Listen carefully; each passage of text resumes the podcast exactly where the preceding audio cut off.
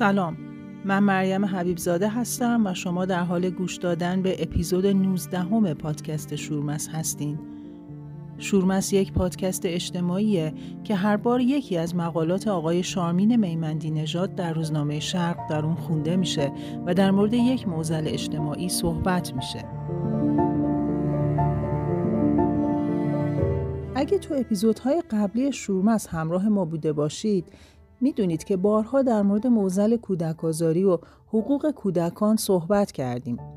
در اپیزود 17 هم, هم در مورد کنوانسیون حقوق کودک و تاریخچش حرف زدیم. در مقاله این اپیزود شامین میمندی نژاد به نمونه دیگه ای از کودک آزاری توسط پدر معتاد اشاره می‌کنه که متاسفانه در محلات حاشیه به وفور دیده میشه. اجبار کودک به کار و کسب درآمد برای والدین معتاد همراه با آزار فیزیکی و روانی کودک. وفور این نوع کودک آزاری ها که عمدتا همراه با آزارهای جنسی در خیابون هم برای کودک هست باعث شد که سازمان های مردمی فعال حقوق کودکان مطالبه گری های بسیاری در مورد رسیدگی به وضعیت این کودکان انجام بدن. و از جمله مهمترین اونها برگزاری سمینار کودک آزاری در سکونتگاه های فقیرنشین توسط جمعیت امامعلی در بهمن ماه سال 1396 در دانشگاه تهران بود.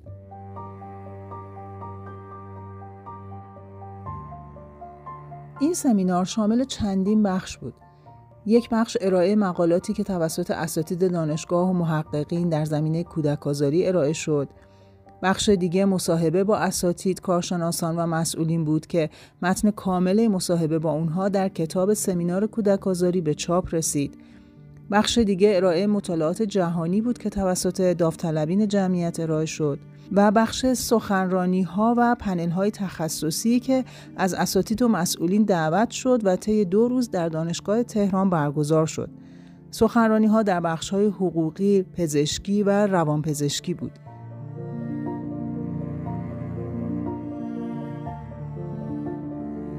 اما یکی از مهمترین بخش های سمینار ارائه پژوهش میدانی در مورد کودک آزاری در سکونتگاه های فقیرنشین بود که توسط اعضای داوطلب جمعیت امامعلی ارائه شد. این تحقیق حاصل مصاحبه با 771 کودک در مناطق حاشیه 18 استان کشور بود که در سه سطح آزارهای جسمی، جنسی و قفلت مورد بررسی قرار گرفته بود. نتایج این تحقیق که در مدت شش ماه توسط یک تیم پنجاه نفره انجام شده بود توسط اساتید جامعه شناسی دکتر سعید مدنی و دکتر ایزدی جیران مورد تحلیل قرار گرفت که مقالات تحلیلی این اساتید در کتاب سمینار چاپ شده. همچنین در این سمینار از مسئولین هم برای شنیدن موزلات و ارائه راهکارها که توسط اساتید و محققین و فعالان حقوق کودک داده می‌شد دعوت شده بود که خب برخی از اونها اصلا در برنامه شرکت نکردند. برگزاری چنین سمیناری و همچنین انجام پژوهش در این وسعت در زمینه موزلات اجتماعی که توسط نیروهای داوطلب کار بسیار مشکلیه که اگه قرار بود توسط ارگانهای دولتی انجام بشه باید میلیاردها تومن برای اون بودجه صرف می‌شد. اما متاسفانه در نهایت تمام این مطالبه ها در چارچوب قانون و خدمات داوطلبانه و صادقانه اعضای جمعیت به سیاه نمایی تعبیر شد. و مسئولینی که نخواستن برای کاهش رنج این کودکان کاری انجام بدن به جای شنیدن و به کار بستن راه حلها جمعیت امامعلی رو منحل کردند در حالی که ما هر روز شاهد بیشتر شدن پدیده کار کودک و استثمار کودکان تو جامعه هستیم. همونطور که گفتم کتاب سمینار کودک آزاری در محلات فقیرنشین توسط جمعیت امامعلی چاپ شده که می‌تونه به عنوان یه مرجع برای علاقمندان حوزه کودک مورد استفاده قرار بگیره و اگر یک زمانی مسئولینی دلسوزتر داشتیم امیدواریم که از نتایج این سمینار برای بهبود وضعیت کودکان استفاده کنند. همچنین اطلاعات مربوط به سمینار در وبسایت جمعیت امامعلی هم در دسترس هست. با هم به مقاله این قسمت گوش میدیم با عنوان بهترین بابای دنیا با صدای مرتزا کیمنش.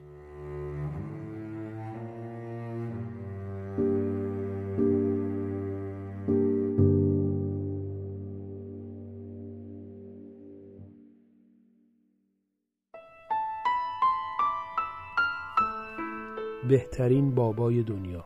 هفدهمین نوشته از سلسله یادداشت های هفتگی شارمین میمدی نژاد مؤسس جمعیت امام علی در روزنامه شرق.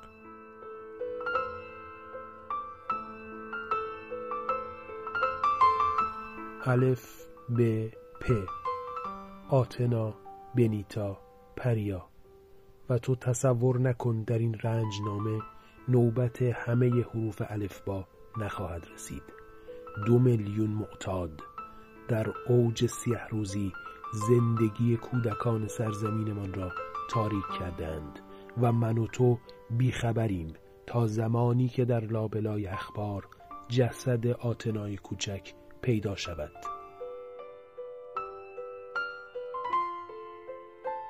بنیتای نوزاد تب زده از گرما در ماشینی رها شده نظرگیرمان بیاید و یا زخمهای تن پریا لحظه‌ای بر کمای عمیق ذهنمان چنگ زند. ته مثل تینای کوچک ده ساله ایمان در کنار گورستان آنجا که تنها نگاه ها گذر می کنند از نخال زباله ها آلونک و کپری ساختند و تنها نصیبشان از شهر نشینی مخدر و اعتیادش است و زندگیشان به گدایی گورگردی میگذرد. بطری گلاب بر دست فاتحهی بر لب شریک غم عزاداران می‌شوند و دستی به تکدی در این مرسیه رفتنها بالا میآورند. تینا نام یکی از دختران گدای گورستان است و امروز روزی است که زندگی این دختر گورگرد را پیگیر می‌شویم. در حالی که می‌دانیم از فرصت مدرسه گذشته و بازی های کودکیش در قبرستان دفن شده و بهار زندگیش به ماتم زمستانی عزاداران دوخته شده است.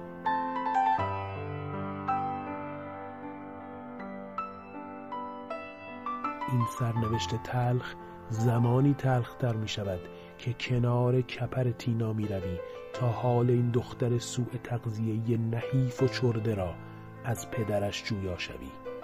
پدر که تازه با آمدن ما از خوابی سنگین با قرولند بیدار شده در پیش پای آلونک مگسدش می نشیند و با فندک اتمیش سیگاری می گیراند و به گوشه لبهای قیتانیش می گذارد.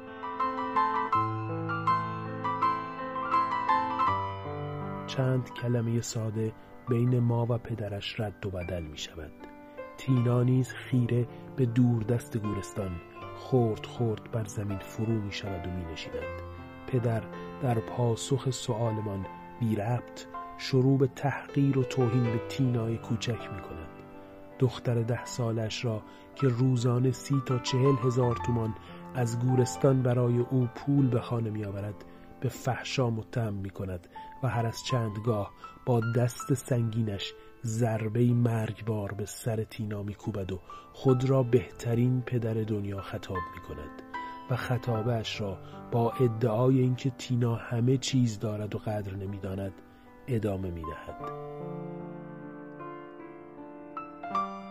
میان صحبتهایش پیراهن زنانه بلندی که بر تن تینا زار می‌زند را می‌گیرد و می‌کشد و کودک را بر خاک سرفکندگی میماند تینا خود را دوباره جمع و جور می کند. این بار آستین های پیراهن که تا انگشتان دستانش پایین می آمد بالا رفته و دستان تینا در آن ظهر گرم پیدا می شود.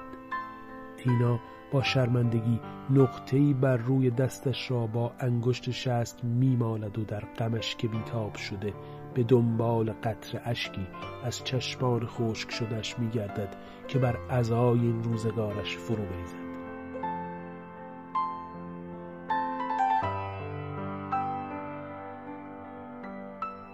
از حرکت شست بر پشت دستش نگاه ما نیز به آن حرکت عصبی خیره می شود ناگهان می‌بینیم زیر شستش دلم خونی جابجا جا می شود و تک گوشتی جزقاله شده به چشم می آید پدر تحسیگار از لب می‌گیرد و به سمت فرزندش پرت می کند و تینا ترسیده آستین های بزرگ پیراهن زنانه را تا روی انگشتانش می کشد دیگر همه چیز را فهمیده ای.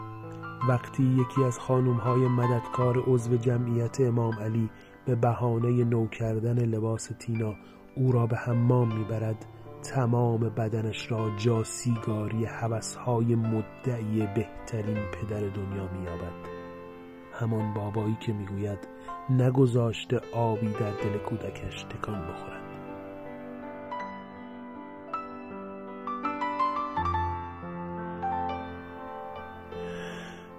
همان بابایی که به تازگی راه تحمل این زندگی گورگردی را در مصرف مواد به دخترش آموخته است. این همه داغ این همه زخم بر تن فرزند میهنم. تقصیر با کیست؟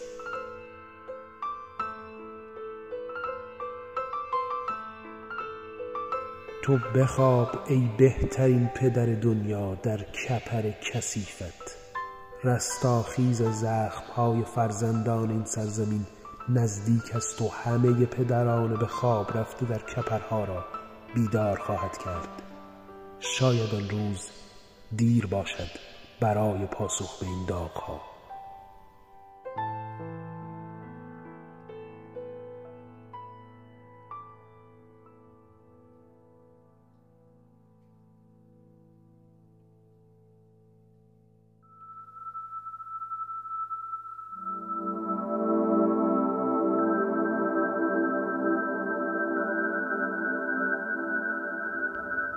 آقای رضا شفاخواه وکیل پایه دادگستری و فعال اجتماعی که سالها در جمعیت امامعلی به عنوان وکیل داوطلب و مددکار پیگیر مسائل حقوقی مربوط به کودکان و زنان بودند در مورد ابعاد کودک آزاری و خلأهایی که در روندهای حقوقی و قضایی وجود داره برامون صحبت می‌کنن.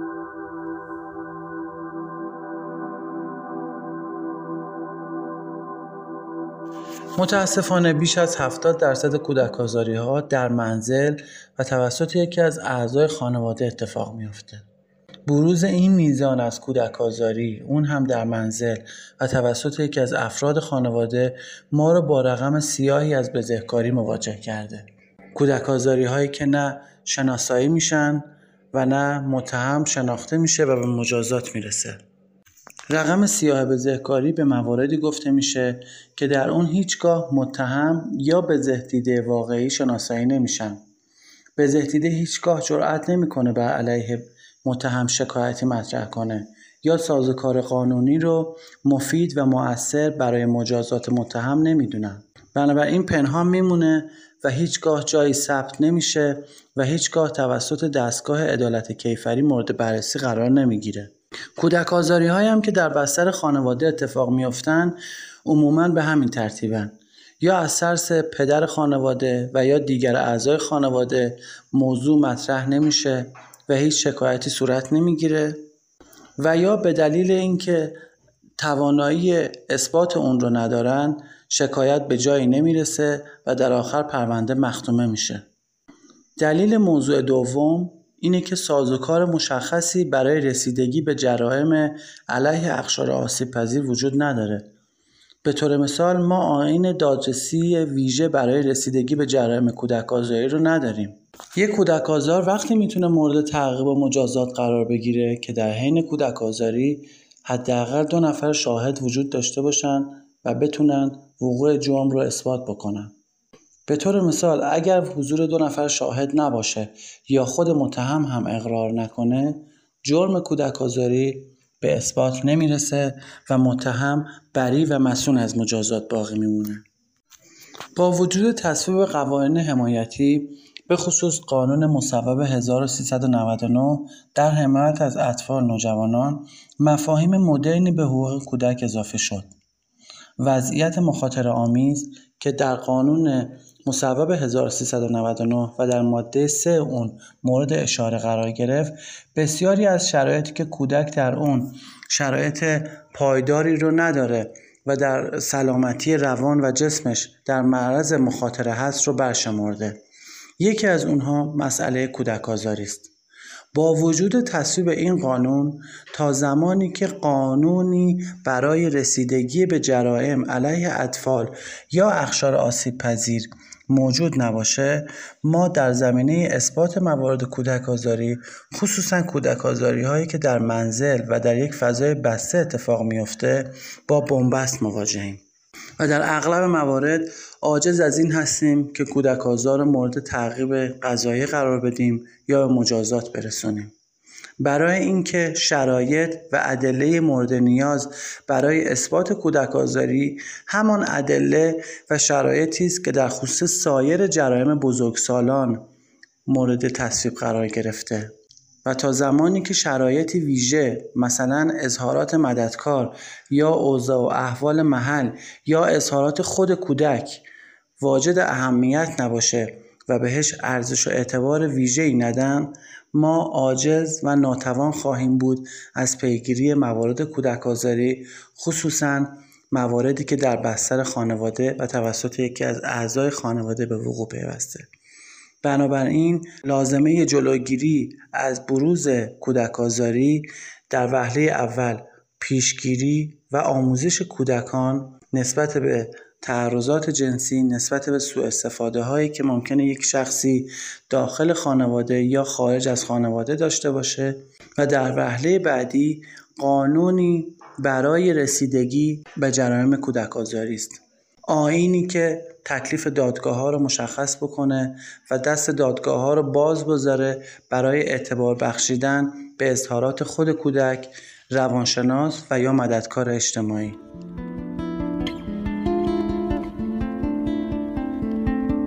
متاسفانه چند ماهیه که با پدیده مسمومیت دختران در مدارس مواجه هستیم و علیرغم اینکه جامعه انتظار داشت که این مسئله به سرعت توسط نهادهای مسئول پیگیری بشه و خاتمه پیدا کنه همچنان در سال 1402 هم ادامه داره و در کمال تعجب همچنان هم در برخی خبرگزاری های رسمی توسط برخی متولیان موضوع یا انکار میشه و یا تقلیل داده میشه.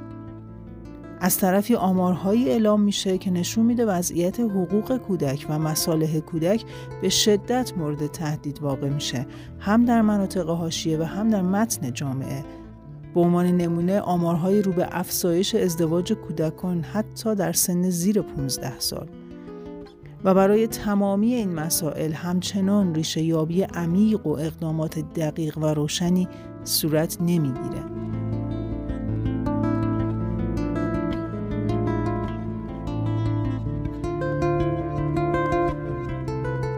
پادکست شورمست رو می‌تونید در پادگیرهای انکر، کست باکس، گوگل پادکست، اسپاتیفای، پاکت کست و همینطور در کانال تلگرام و صفحه اینستاگرام شورمست دنبال کنید. انتشار این پادکست می‌تونه در مسائل اجتماعی آگاهی بخش باشه. از شما می‌خوایم که در انتشار پادکست شورمست همراه ما باشید. خدا حافظ و به امید دیدار.